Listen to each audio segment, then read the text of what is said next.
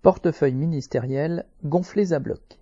Le patrimoine déclaré des ministres de Macron vient d'être publié par la Haute Autorité pour la transparence de la vie publique, HATVP. Sur les 41 membres du gouvernement, 20 sont millionnaires. Le plus riche est Franck Riester, chargé des relations avec le Parlement, dont le patrimoine s'élève à 10,24 millions d'euros.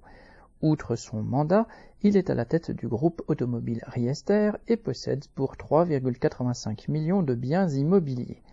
Viennent ensuite Éric Dupont-Moretti, qui, entre biens immobiliers et joujoux de luxe, a déclaré 4,5 millions d'euros, puis Agnès Pannier-Runacher, 2,68 millions d'euros, dont l'argent paternel a été placé entre des assurances vie pour ses enfants, des biens immobiliers et des placements rentables.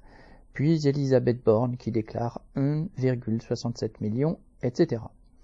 Tous, même les derniers de la liste, dont le patrimoine tourne autour du million d'euros, sont à des années-lumière des restos du cœur.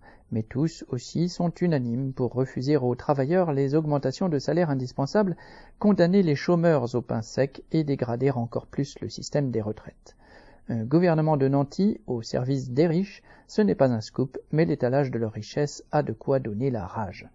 ML.